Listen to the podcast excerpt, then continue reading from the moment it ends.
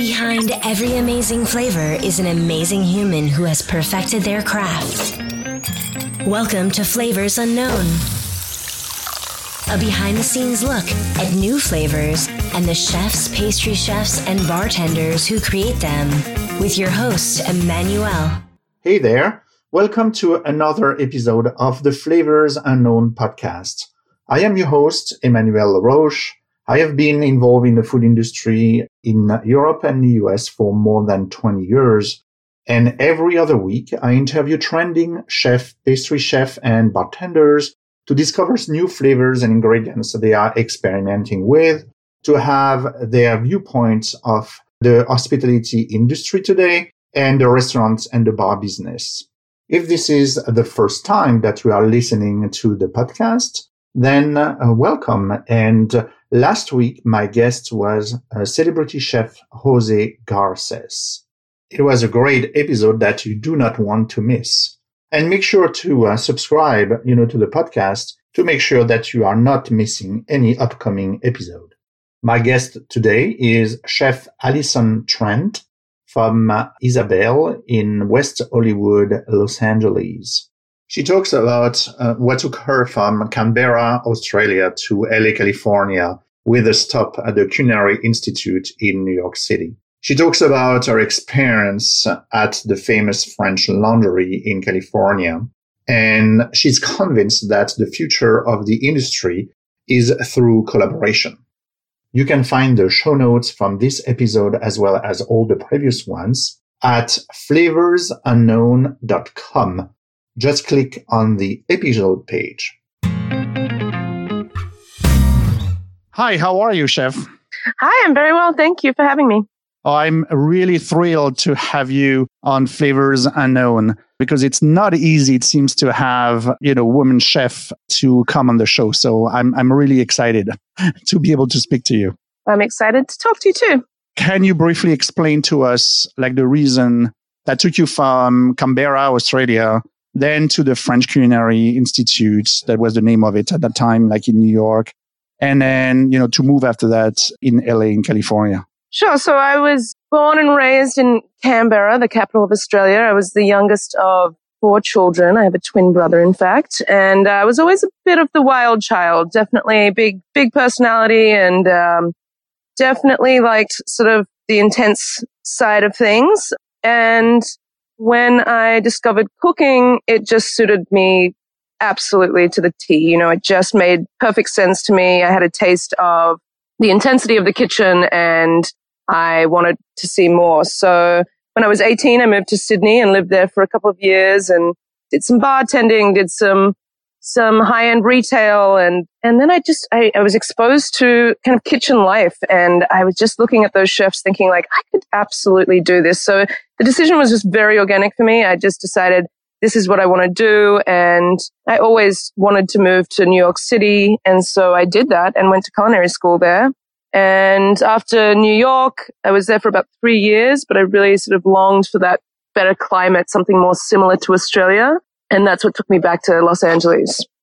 Okay. So, um, you know, a little bit out of like, uh, the, the big cities and, um, you know, like maybe no space, um, in, in a place that, um, you know, you feel better. Um, exactly. Live, I felt, uh, I felt as, you know, as fun as New York City is, it's, it was somewhat oppressive, you know, due to the weather and just being so hot in the summer and so cold in the winter. And, you know, I'm a really avid gardener. So I just sort of missed that outdoor life of being able to grill and uh, really enjoy the outdoors. And then when you started in LA, so you had the experience working with, uh, you know, outstanding mentors. So you spent time with uh, Chef uh, Michael Cimarusti and at um, Providence, and then of course Thomas Keller, you know, at Bouchon first, and last I have to say as well, and in between you went to the French Laundry. So so, what did you learn from um, you know the time you spent with those um, individuals?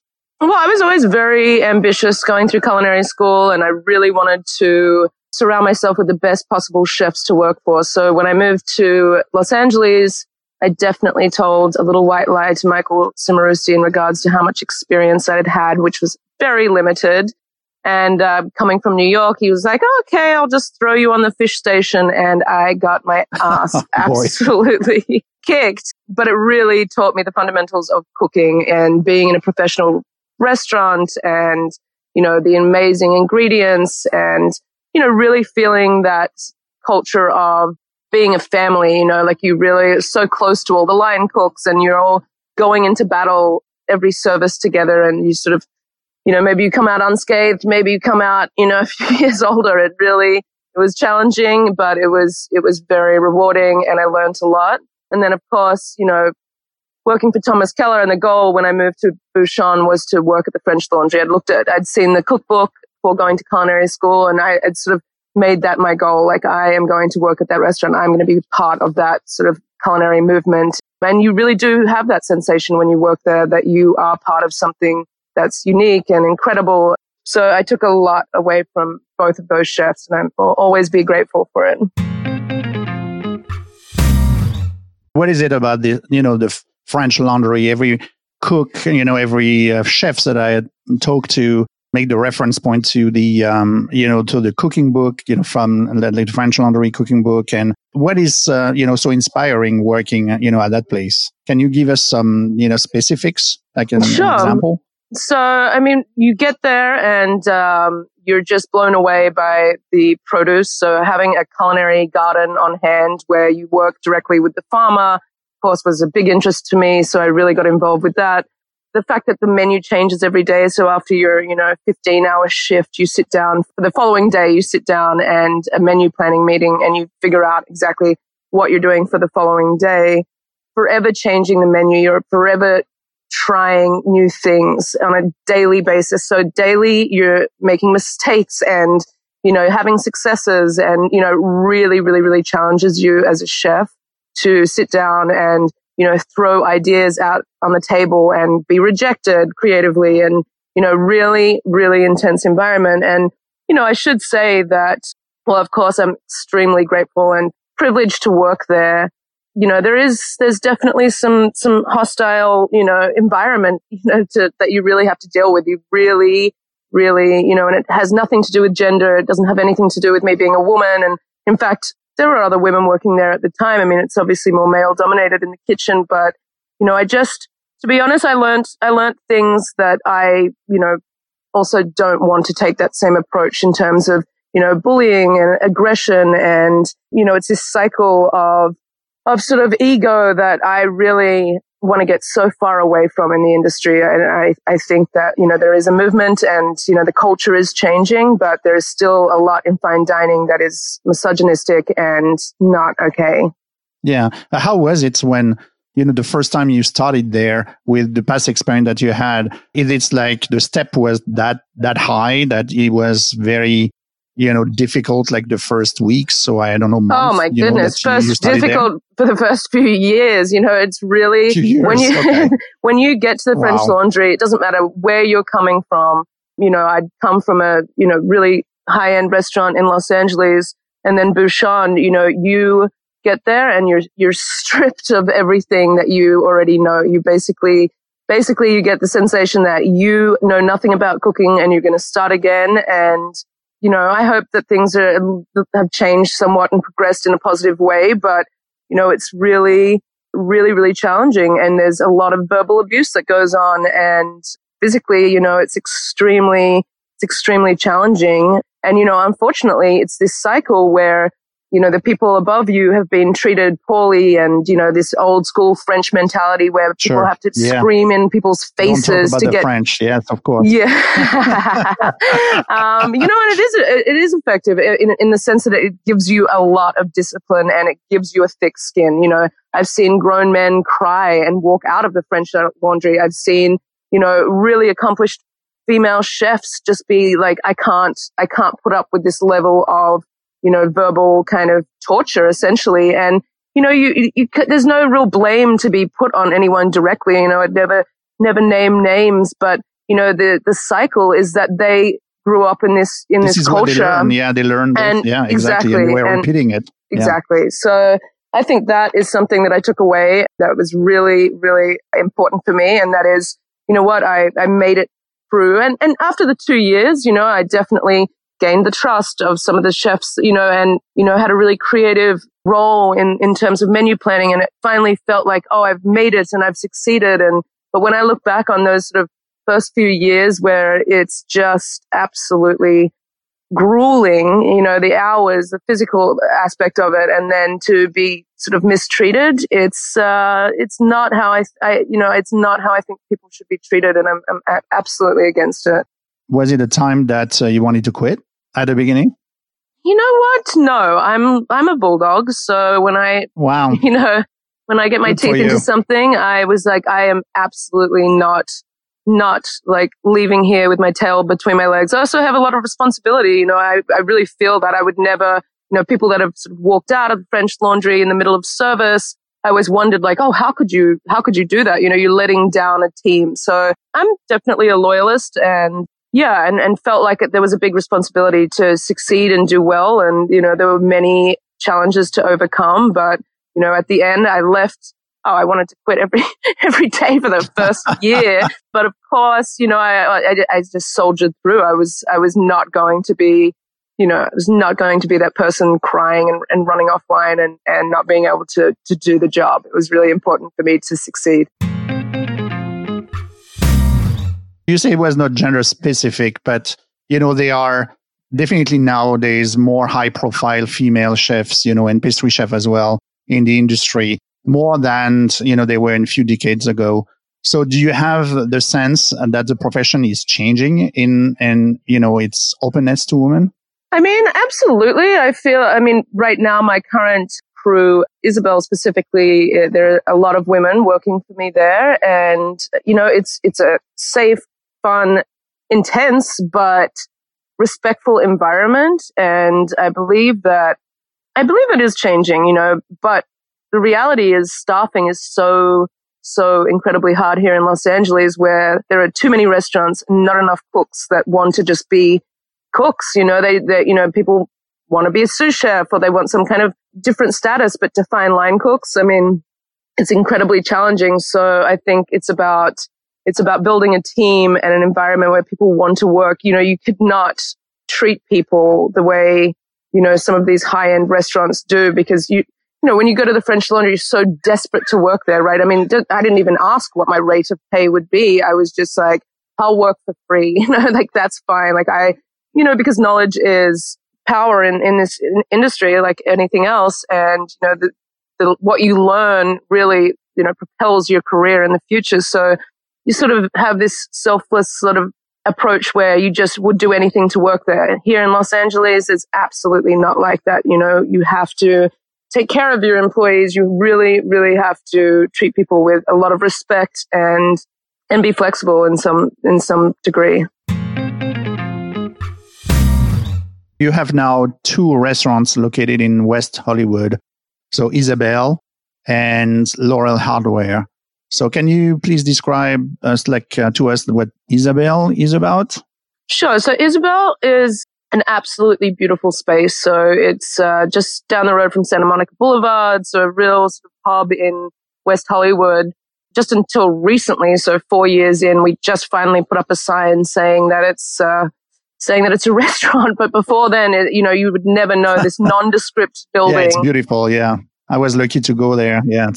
Yeah, so you sort of, uh, you know, you walk in and it opens up into this beautiful urban oasis, and you're sitting below fairy lights and olive trees and really beautiful sort of antique furniture everywhere. Just really, really, really beautifully designed.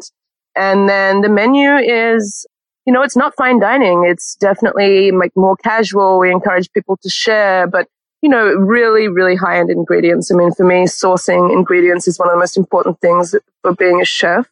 My biggest thing is like, I am just so done with all the ego in the kitchen. You know, I put up with so much crap that I do not want that to be a part of what I do in the future. And so I honestly think that, you know, you really have to listen to the demographic, you know, and, and say, what do these people want to come here and eat? You know, it's a very social place. It's really kind of a sceney spot for sure. But, you know, definitely in the last four years, it went from being one thing into a new identity. And it didn't start off with this really specific, like, oh, this is what we're going to do. But yeah, it's definitely morphed and evolved into something that's, you know, a heavy dinner crowd and people coming in and just eating and drinking and, you know, really socializing. It's not stuffy at all. There's no tablecloths. It's a beautiful restaurant. We serve great food and the ambience is like absolutely awesome.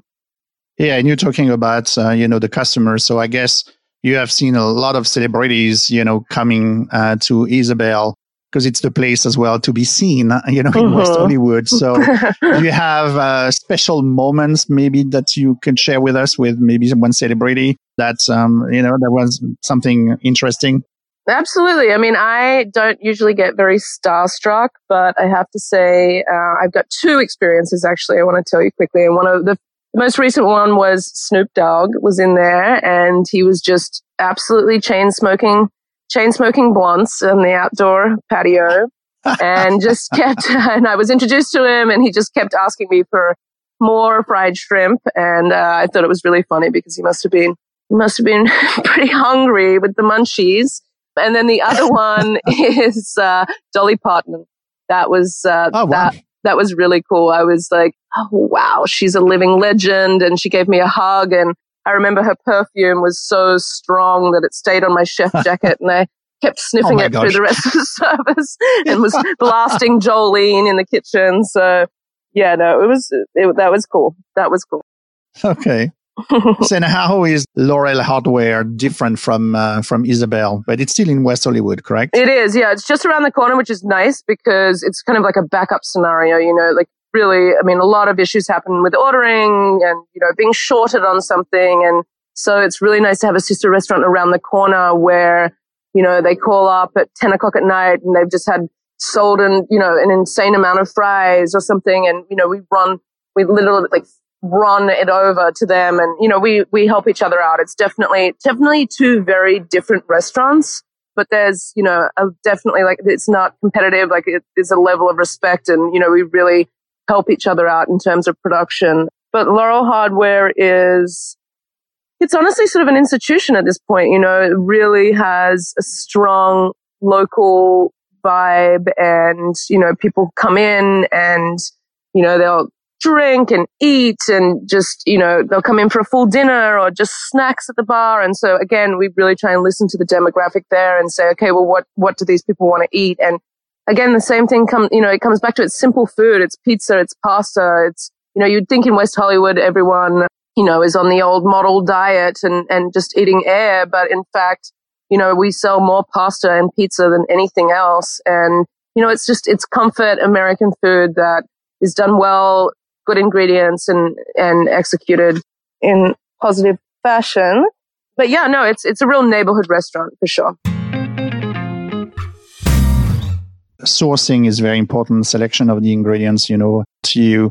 You know, I was reading some of interviews that you have done. And so it seems that, you know, four words are key to you, uh, way of cooking, which is seasonality, sustainability, and locally grown. So uh, can you a little bit explain to us what each represent, you know, for you and, and why they are so important? Sure. So, I mean, I was really fortunate enough to work for chefs that really instilled that into me from a young age. And one of my favorite parts about this profession is the relationships that I build with farmers and different vendors. And honestly, some of my closest friends currently, actually pretty much all of them come from and through work. And that is, you know, aligning yourself with like-minded people that care about A, the environment, that care about good food.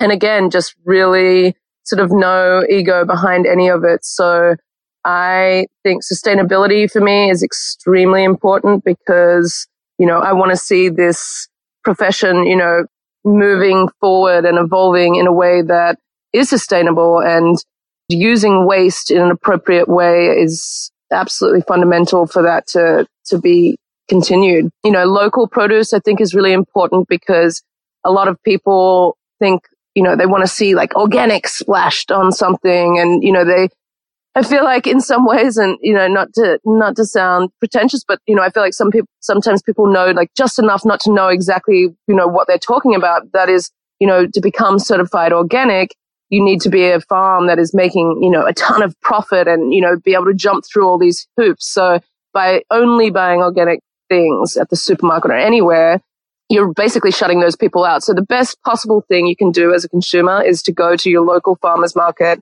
and support local farmers who honestly work harder than chefs, you know, like the relationships I've built in the last couple of years and, you know, really getting to know the ins and outs of the farming industry. It's brutal. You know, it makes my job look like a walk in the park. I mean, it's, and also, you know, the fishing industry and, you know, the more you learn, the more you realize like you don't know anything about, you know, you, you're so limited in what you know. So honestly, I can say that is, is, um, you know, people need to scratch this idea of like certified organic and just shop at their local farmers market and meet the farmers. You know, most of the time they're super awesome people and they're going to love the fact that you love what they're doing and they need that support because otherwise they won't survive. And, you know, with property and everything sort of going up, I mean, they, they're staying in the industry, you know, out of respect and, you know, not selling. They could sell their farm and, you know, probably live off the, the proceeds for the rest of their,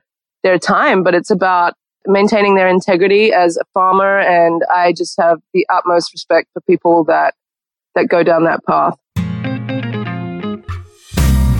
You have done recently, I mean, I think end of last year in October, a special event, correct? Like cooking at the the Weiser family farm. Um, yeah, exactly. This is one of the suppliers that you are working with. Exactly. Can you talk to us a little bit about the this event that you you put together?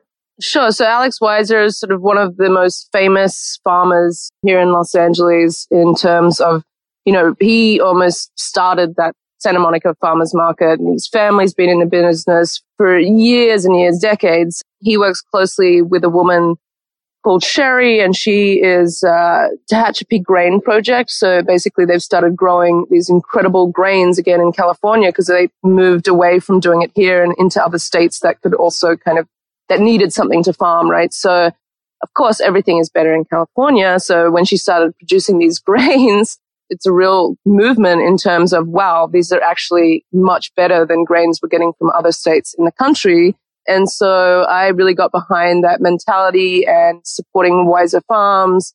And essentially it was a dinner to sort of showcase my own like personal event company and so a lot of what I do is a lot of visual art sort of on the side. I do a lot of painting and sculpture and ceramics and, you know, anything visual art, art related. I'm an absolute fan of. And so it was kind of marrying all these things together, right? It's horticulture, design, you know, for a lack of a better word, like this incredible tablescape that ran down uh, tables in the farm. We set up an impromptu kitchen in the barn. We had power but mostly we cooked off a, thank goodness, but mostly we cooked off a big grill and, you know, we served 40 people and it was a really unique experience. And I think that's what we're moving towards now, just in general is, is, is experiences. And I love to get outside of the kitchen. And, you know, I did a dinner recently at a, a ceramic studio, which people were sort of really blown away by because A, they get the experience to make a pot themselves and learn how to, you know, throw a pot on the wheel and, and then they eat from these absolutely incredible ceramic art pieces that, uh, you know, they really have a, a much bigger appreciation. You know, we've been eating out of vessels for as long as we can remember, but, you know, that sort of connection between what we eat from and, and what we eat is sometimes sort of lost in, in the, uh, in the mix of things. And so I work really closely with match ceramics and they do an absolutely phenomenal like job of collaboration. So I have a dish in mind and I'm like, oh, I think something like this will work. And then he comes back with something that's absolutely blows me away. And, you know, I, I really believe collaboration is the key to moving forward. Okay, so it's a back and forth between the artists and and you, the crafts woman, I would say, you know, from a, a, culinary standpoint. Uh-huh. And uh, the idea is that um, you know there's an idea about like the dish, and then you have an idea about uh, some ingredients, and you guys work together uh, exactly to um, and collaborate on the final recipe. So you have an, maybe an example to share with us on uh, something that um, you know either the ceramic was inspiration or that the produce was inspiration for the the person who did the um, you know the plate. Absolutely. So for my event company, Alison Trent Events, I um, really want to make it something so unique where it's not just this catering company that's shoving passed canapes in your face and you're like, oh no, this is, this is social. Like, no, thank you. I'm fine declining. But creating essentially these absolutely like beautiful installations using his ceramics and it can be stationary and people are just drawn to it, right? You know, the, the, there's, there's art on it. It's food on art, you know, and I just think that people have never sort of seen something sort of so uh, avant-garde in terms of some of these plates that he's creating. You know, they're just very unconventional. They're really, really unique. And I had him make for me this beautiful plate, which essentially, you know, it's for passed canapes at a party, but you know, it's got this sort of deep rim around the outside where I can plant essentially like a little garden in it and have, you know, succulents hanging down and, you know, as opposed to, you know, you having someone walking around and, and like I said, shoving this thing in your face, people are drawn to it. You can almost stand stationary and people like, this is so beautiful. And, you know, it's a cliche. You eat with your, your eyes first, but it's really true. And it makes such a huge difference to have that collaboration. And I just love it too. You know, I think that there's been such culture of like ego, ego in kitchens for so long and cooking and everyone sort of wanting to be the best and so competitive. And yeah, you have to be competitive, but I think that, you know, working alongside other artists and people that are like-minded, you know, I think is extremely important. And in terms of collaboration, I mean, I honestly, again, think that that's the sort of the future of the industry where we break down people thinking that they're better than everybody else and we start sending young chefs. I mean, that's the only way you continue learning, right? Is just to be exposed to different things. And, you know, it's a profession where you can never know it all. You know, there's, there's no end to it. So even as an executive chef, you know, you want to go and travel, you want to go and work and see what other people are doing. And it shouldn't be something that's closed. You should be absolutely open to to just working with people and and sharing recipes and experiences and I think that's where it's headed. So uh, when you're talking about this new company that Alison Trent Events, so this is something that comes from you and someone you want to collaborate with and you are putting like an event together and people come and experience it or you have some people like reaching out to you to um, create, you know, events with, with you. So yeah, how, how does all, it work? All of those things. So I have a, a website and people reach out and essentially, you know, again, I want to be inspired by the clients and, you know, maybe it's an event that's a team building exercise for, you know, a corporate company or maybe it's, you know, an open house in a beautiful place. You know, it's it really sort of working with the client one on one to create this absolutely standout and unique experience. You know, leaving the guest saying, Oh, wow, I've never seen anything like that before. And it kind of marries all of my passions in life, which is, you know, the visual arts, you know, it's, it's installation, it's cooking in different environments, not being sort of trapped in one kitchen and four walls. And then, you know, really interactive things. So maybe, you know, it's an event where there's a big tablescape set up and people are given a little menu and they have to sort of forage from that that table cool. and yeah so it's it's and people really really when they you know meet the chef and so this farm dinner recently you know you have the farmer sitting there you have the beekeeper sitting there you have the pastry chef sitting there you know it's really like it's a really eclectic group of people that have all sort of come together and are sharing this meal and appreciating every aspect of it. So from the ceramic element to, you know, just your environment in general, like it really touches people on a different level where it's not just like, oh, it's another restaurant and yeah, the food was good. But, you know, this is, you get to sort of pick people's brains and, and learn as you're eating and you just have a much higher appreciation of it. He really uh, connects with the trends at the moment about like, uh, you know, experience people wants to live an experience and that's what you are offering you know to them. So that, that that's great. Yeah and for sure. There's i mean there's so many restaurants you can go to that are really delicious food and you know you walk away thinking oh that was great but have an experience to really feel like you were a part of something is it changes your life in some way you know as maybe cheesy as that sounds, you know, it's really true. It takes you out of your comfort zone of just going to a dinner and makes you think of, and these are things I already consider, right? Ceramics and the farmer. And, but this is not something that sort of the, you know, average diner thinks about when they go out to eat and just how much sort of work goes into it and how all of these relationships are really symbiotic. And, you know, my relationship with the farmer, Alex Weiser, you know, he'll text me and say, Hey, my mom's avocado tree is blowing up. Do you want some personal avocados from her yard? And I'm like, absolutely. Absolutely. yeah, I want some, I want some VIP avocados. One of my favorite ingredients, but you know, and, and it just, and it, and it does make a difference. And you, you know, really want to support these people because you love them as friends. No, but as you said before, I think for the people listening, you know, that says, oh, oh, of course, you know, she's a chef, so she has access to all those great ingredients, but everyone can go to their, you know, local farmers markets and enjoy quality, you know, ingredient as well. So Absolutely. That's, and that's yeah, point. I feel like especially in summer, you know, I like to try and, I mean, obviously the menu reflects differently, but you know, in summer personally, I try and eat sort of like less protein and stay more with, you know, like tomatoes and, you know, just really fresh, bright ingredients because it's hot here in LA, right? So don't want to be eating anything too heavy.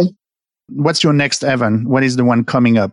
Can you maybe you have one coming up that you can talk about? Yeah. So the next one is going to be an open house and it's this absolutely incredible mansion in Bel Air, Ooh La La. Ooh La La, yeah. And essentially, so I also work with a really, really talented pastry chef named Chris Ford from Four Seasons, and he's one of my best friends. And he and I sort of like collaborate again. You know, this collaboration thing is absolutely everything. I can't stress it enough. But, you know, we're each other's, you know, right hand. You know, I'm savory. He is pastry and he's so incredibly meticulous about everything he does. And so we've sort of recently started doing some events together and he does the, uh, in the sweet aspect of everything. But yeah, this one we have coming up is this absolutely beautiful house that, you know, you're, you're dealing with clients that, you know, they're not going to just like wander into an open house and think, oh, yes, I can imagine myself living here. The realtors really want to give them an experience while they're there to sort of make them realize like, oh, this could be your home and something like this could happen in your home, right? They're salespeople, but that's the, that's the goal. So just doing this really beautiful installation where people come up and can eat some cheese and charcuterie and, you know, drink some wine and a few, you know, passed canapes going around the yard and, you know, really interacting with the people that are there, talking to them about the process. You know, I'm super social. So I love going to tables. I love talking people's ears off. But, you know, it, most, most of the time, and obviously you get a feel for whether someone's sort of into it or not. But, you know, most of the time people are so excited to meet the chef. And I'm like, ah, Sure. Awesome. Absolutely. I'm so excited to meet yeah, you. You know, like you love the food and, you know, that's what it's about, right? It's such hard, grueling, sometimes repetitive work that to hear someone say, Hey, this is the best meal I had in LA, you know, it's like, it kind of makes it all worth it. And to have those, you know, and to have those sort of interactions is like really, I feel like it's really important to sort of keep you sane in a way. So this podcast, you know, flavors unknown is as well to talk a little bit about, you know, specific ingredients and and unique flavors or different flavors. So I'm curious um, with your collaboration with your friend, you know, from um, the, the pastry side and the dessert side. Can you give us some example of um, things that you have worked together or maybe some ingredients that maybe belong more to um, like the dessert world that, uh, you know, in that cross, you know, with, um, you know, your savory world or the reverse? I did a dinner with Chris Ford recently. Well, I guess it was actually the end of last year, which is slipping away very quickly this year. But essentially we were working with honey nut squash, which is, you know, a, it's a Dan Barber invention where they took two different squashes and married them together. And the result is absolutely like sweet, delicious, almost caramel tasting squash. And you know, that was the sort of the theme for the dinner. And he had to, he made a macaroon with it. And I was like, oh, wow. not sure how I feel about that.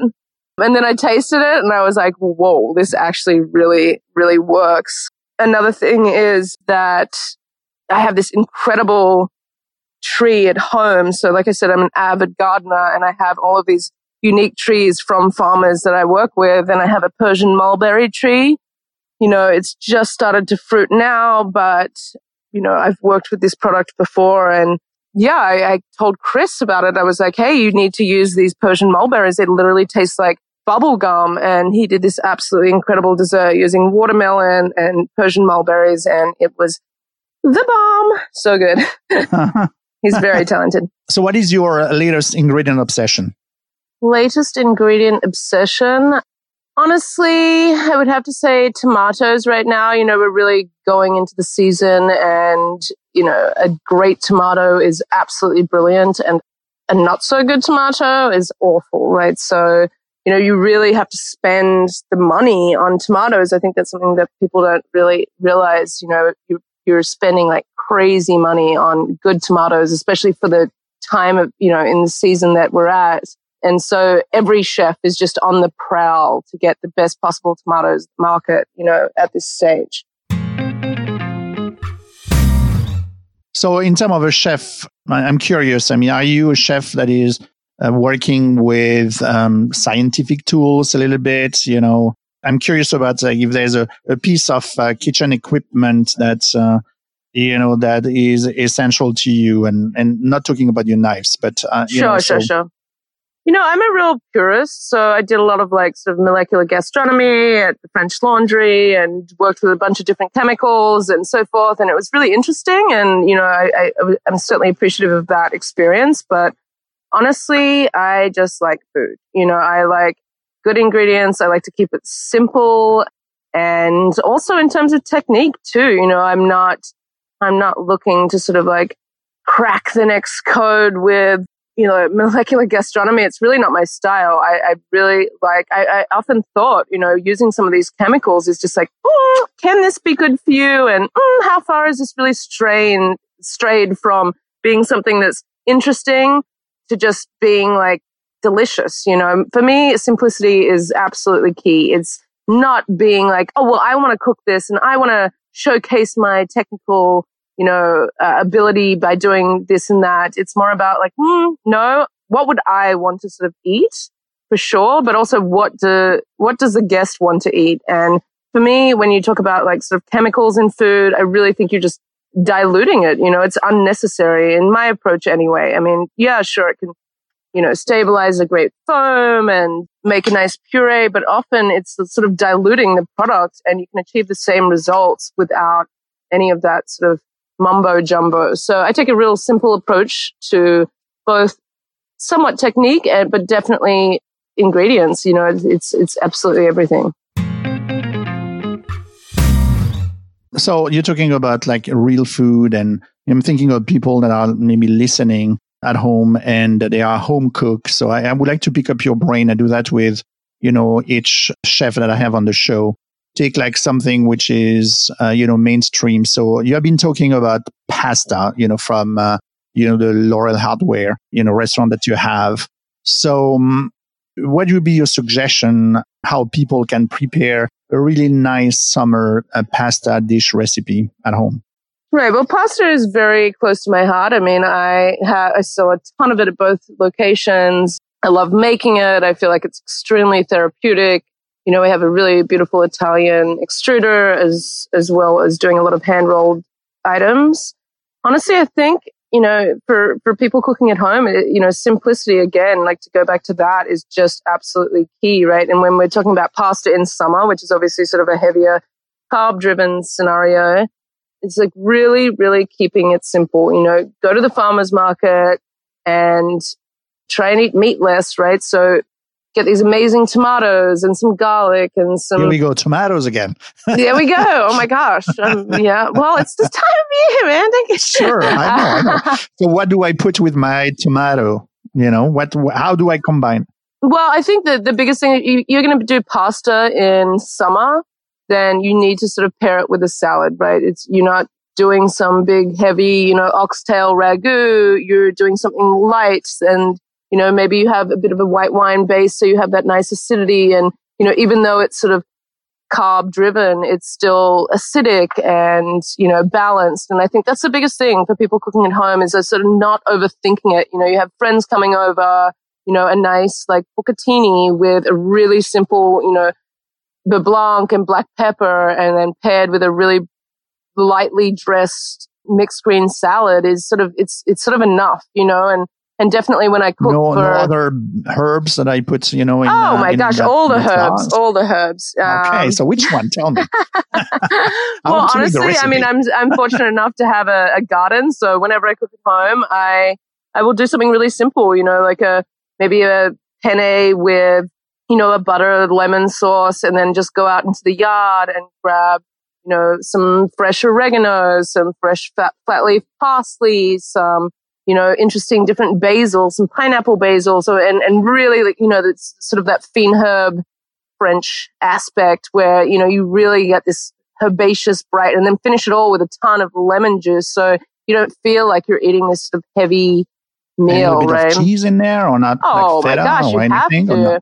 I mean, I this I think like a nice like aged pecorino, but again, down to the ingredient. And you know, you go and you don't have to, you know, buy a big ten pound block of this thing. You know, you really are able to cook simply from you know we have great grocery stores, and you know you pay the price for it, right? But if you're substituting like a really nice cheese as opposed to buying you know some steak, for example, you know, I really I think you know, vegetarian and, and vegan is definitely sort of the way and, and, and what is going to be sustainable in the future.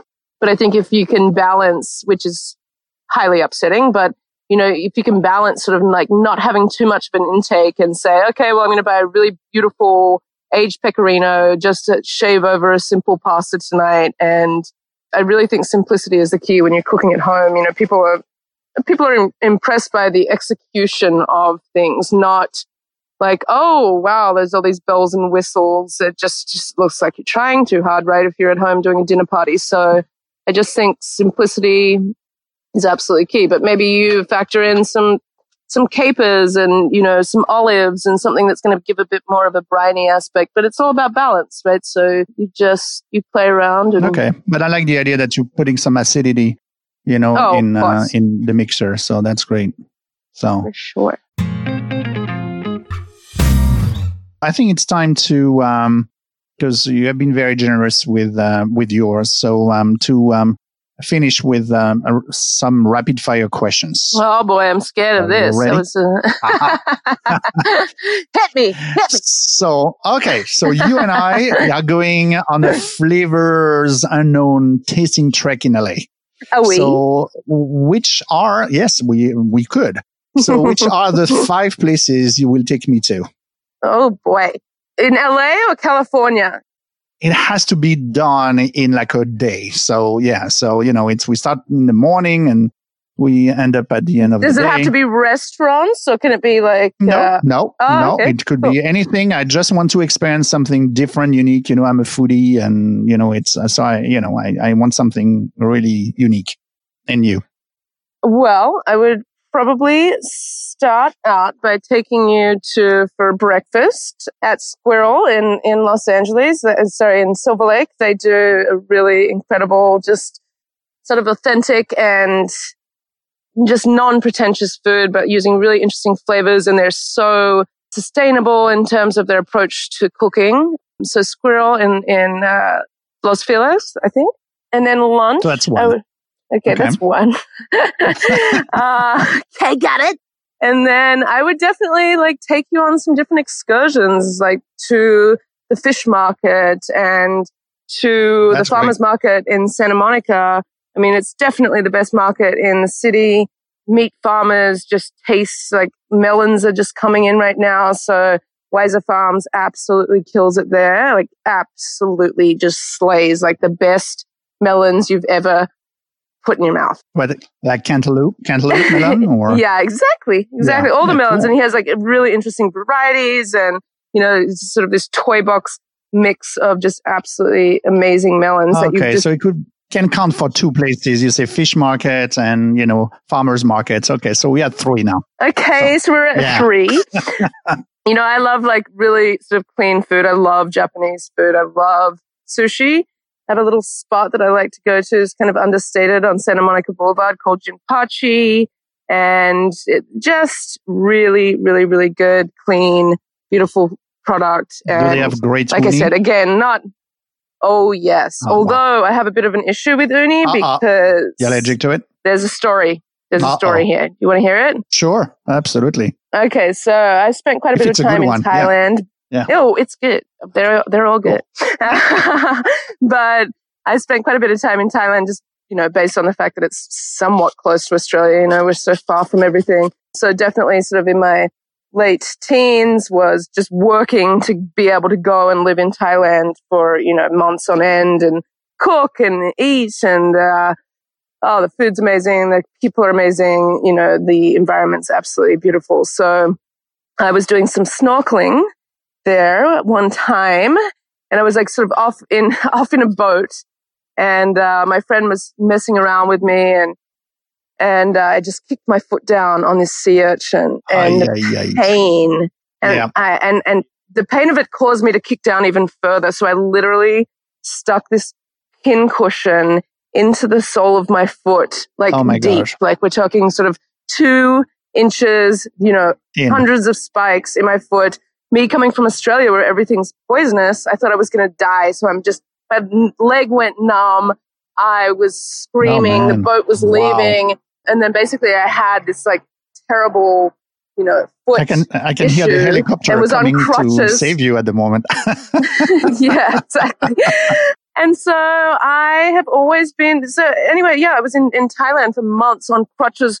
Poor old me Oh hobbling gosh. through paradise in the sand on crutches was not easy. But yeah, so you it, it ended eat up being any an sea absolute nightmare. since then? No, oh, I eat the heck Ah, out of those sea urchins. exactly, vengeance. It's, It's, it's, called vengeance. yeah, exactly. It's a Exactly. vengeance thing. And and recently at my favorite Japanese restaurant, eating a little like piece of uni, shell in it, cracked my front tooth.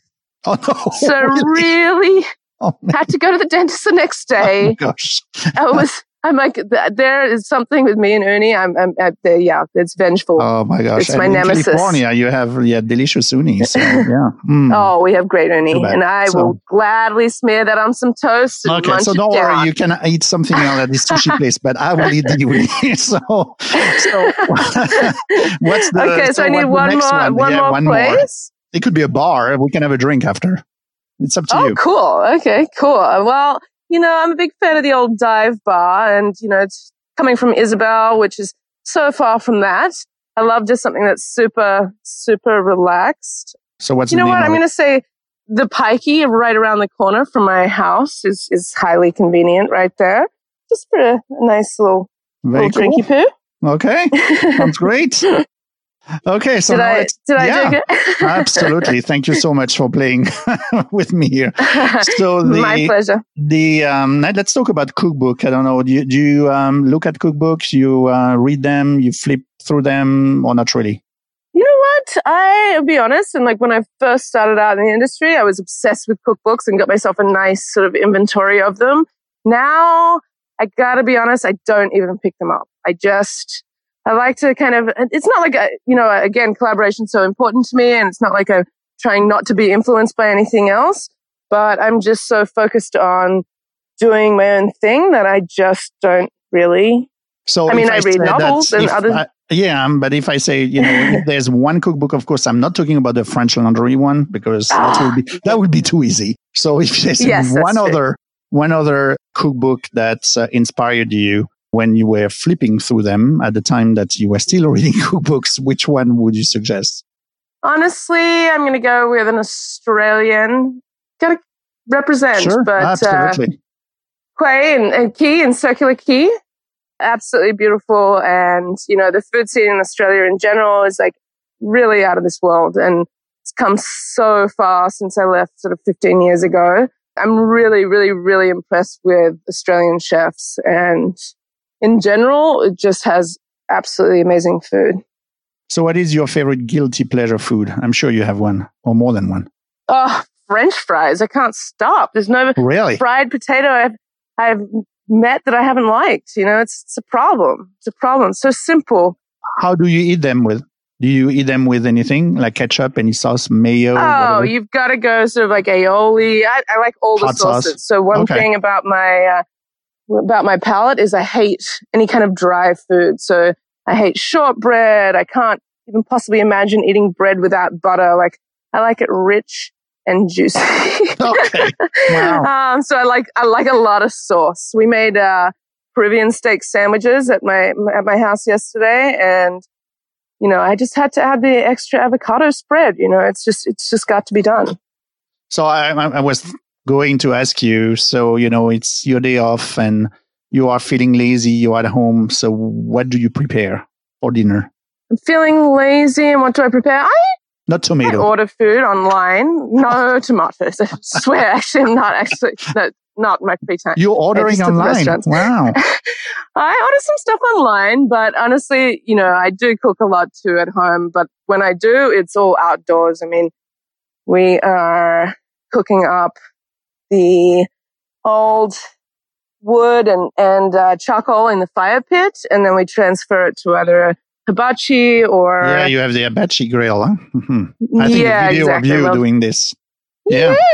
Yeah. Uh-huh. I love that thing. But also, you know, just like a simple Weber. I mean, it's so easy to do and you can honestly, you know, cook for 20 people on that thing. I mean, it's really versatile. It's inexpensive. It's fun. You know, it's, it's, again, it's sort of the experience. So And you can be Yeah, with your guests at the same time. So cool. Exactly. And it's not, you know, my poor mother, my poor anxious mother is always like, I just can't cook anymore. I just can't do it. I don't know how you do it. and that's something I've never experienced. It's just like, like, cooking is not stressful, you know, when you know the timing and I guess, you know, practice is everything, right? So you get better at it, but it just doesn't stress me out. It makes me feel really good to know that I'm like cooking for friends and family and there's no expectations. It's just like good food, good company, good wine, and Bob's your uncle, mate. Yeah. And then, you know, with the Apache grill and you smoke like all your guests at the same time. So, which is yeah, exactly. so one last question. One rule you learn in cooking school that every home cook should know. What did I learn in cooking school that every home chef should know? I'm going to go ahead and say absolutely nothing. No, I'm just joking. Nothing. that was a waste of $45,000. Uh-huh. I, I heard some. Ah, yeah, no, that's going to be my answer. That's going to be my answer. Great. I love it. Don't go to culinary school after 40. I will tell people that. okay, that's funny. I heard like something similar from uh, Sam Mason. You know, like uh, ice cream odd fellows in in New York. Oh, was the yeah. same thing. Said I should have sent the money traveling around the world. Totally. And I, I just realized that uh, you know traveling. We haven't talked about Costa Rica. That's one other thing that I we have know. in common. I love Costa Rica. So Oh, you do? Oh, yeah. It's such an amazing, magical place on earth. But so I got affiliated through this incredible sustainable seafood company that's actually, it just closed and it's relaunching called Dock to Dish. And they work closely with this resort in Costa Rica. And essentially I got in touch with the owner and he, he has this chef exchange program, which I really love the idea of, right? Because again, with just like losing the ego and, you know, you send me one of your chefs and I'll come out there and I'll give him a bunch of stages here in Los Angeles. And I basically, I go out there once a year and do tasting menus. You know, I'll stay six days and three nights I'll be doing tasting menus. The other three nights I'll be chilling with the slots. But what's really amazing about it is that people are just so blown away. They're in Costa Rica, they come to the resort like hotel. It's absolutely beautiful rainforest, beach, ocean scenario. It's called Arenas Del Mar, and I'll do like a 12 course tasting menu uh, using the different ingredients, right? So it's so fun. It's also, you know, I've got a kitchen full of Spanish speaking people that, you know, it's not so different from Los Angeles, but, you know, I need translators for and, you know, and, and it's really, really, really interesting to be able to, makes me a better chef to go and do it so how often do you do you do that? Just once a year. Once a year. And Okay. yeah. And, next, and, when's and next time? so, it'll be about, I just got back. So it'll be, you know, roughly about sort of, yeah. But what's really incredible about it is this resort, they go out of their way not to disrupt their environment and they're so respectful of their nature. Like It's just sort of the pura vida mentality where, you know, they're so, they're so respectful of and, you know, in awe of their own beauty. Uh, you know, they can recognize it and, and they're trying to do everything right. So, you know, the compost is, you know, seven different composts. You know, one goes to feed the pigs that then they get in to use at the restaurant and one goes to the chicken and citrus goes somewhere else. And, you know, it's like, it's composting and recycling on a completely different level and something that America just doesn't even touch. I mean, I've tried to get sort of different compost situations happening for the restaurants, like horrible to throw away things, right? But, you know, unfortunately, there's just not the, it's too expensive for it to be profitable for anybody. And, you know, doing the right thing is usually the most expensive thing, right? Have you had a chance to, uh, to travel a little bit within uh, Costa Rica? Not so much, actually. I pretty much just have just come out here and, and I don't even leave the resort. So two, oh, oh, come on. Two places that you have to discover is like the, uh, the volcano Arenal area, which is beautiful. And then the other one is the Monteverde part of the, of the country, which is outstanding. So you should, you should go there next time. What took you over there? My last uh, just, um, I love travel. So I, I, yeah. I, you know, every, every year. Have you been to Australia? Unfortunately, not. Uh, no, that's one place I haven't been. So no, no, no. I well, this is a this is in uh, Manuel Antonio on that coast. Oh yeah, okay. You so heard of that? Uh, yeah, yeah. I've been there. Yeah, I've been to the to the. Park. Oh, have? Yeah, yeah, yeah. Yeah, I've done. Uh, I've done ten days over there. That's phenomenal, and um, yeah, I want Beautiful. to go back. Yeah, absolutely. Okay, anyhow, so thank you so much. And um, thank you. Next time I'm in LA, I will knock on your door and we'll do this little tasting tour that seems phenomenal. a little eclectic, but you know, I think it's going to be a good time. That's great. I'll wait for that drink at the Pikey. Absolutely. Thank you so much, Chef. I really enjoyed to have uh, you on the show. Thank you very much. Thank you. Thank you for listening today. It was such a pleasure to have Chef Alison Trent on the show. I hope you enjoyed the conversation. If you did, please make sure that you share this episode with other chefs or foodie friends. And you can share it directly from your phone or on the podcast website flavorsunknown.com. Remember to subscribe to the show and please leave a review and a rating. In two weeks, my guest will be Chef Johnny Spero from a reverie in Washington, D.C. I see you in two weeks. And until then, remember that people who love to eat are always the best people. You've just enjoyed another delicious episode of Flavors Unknown. Hungry for more? Hit subscribe. Tell us where you're listening from by leaving a review. And for social media and show notes, head to flavorsunknown.com.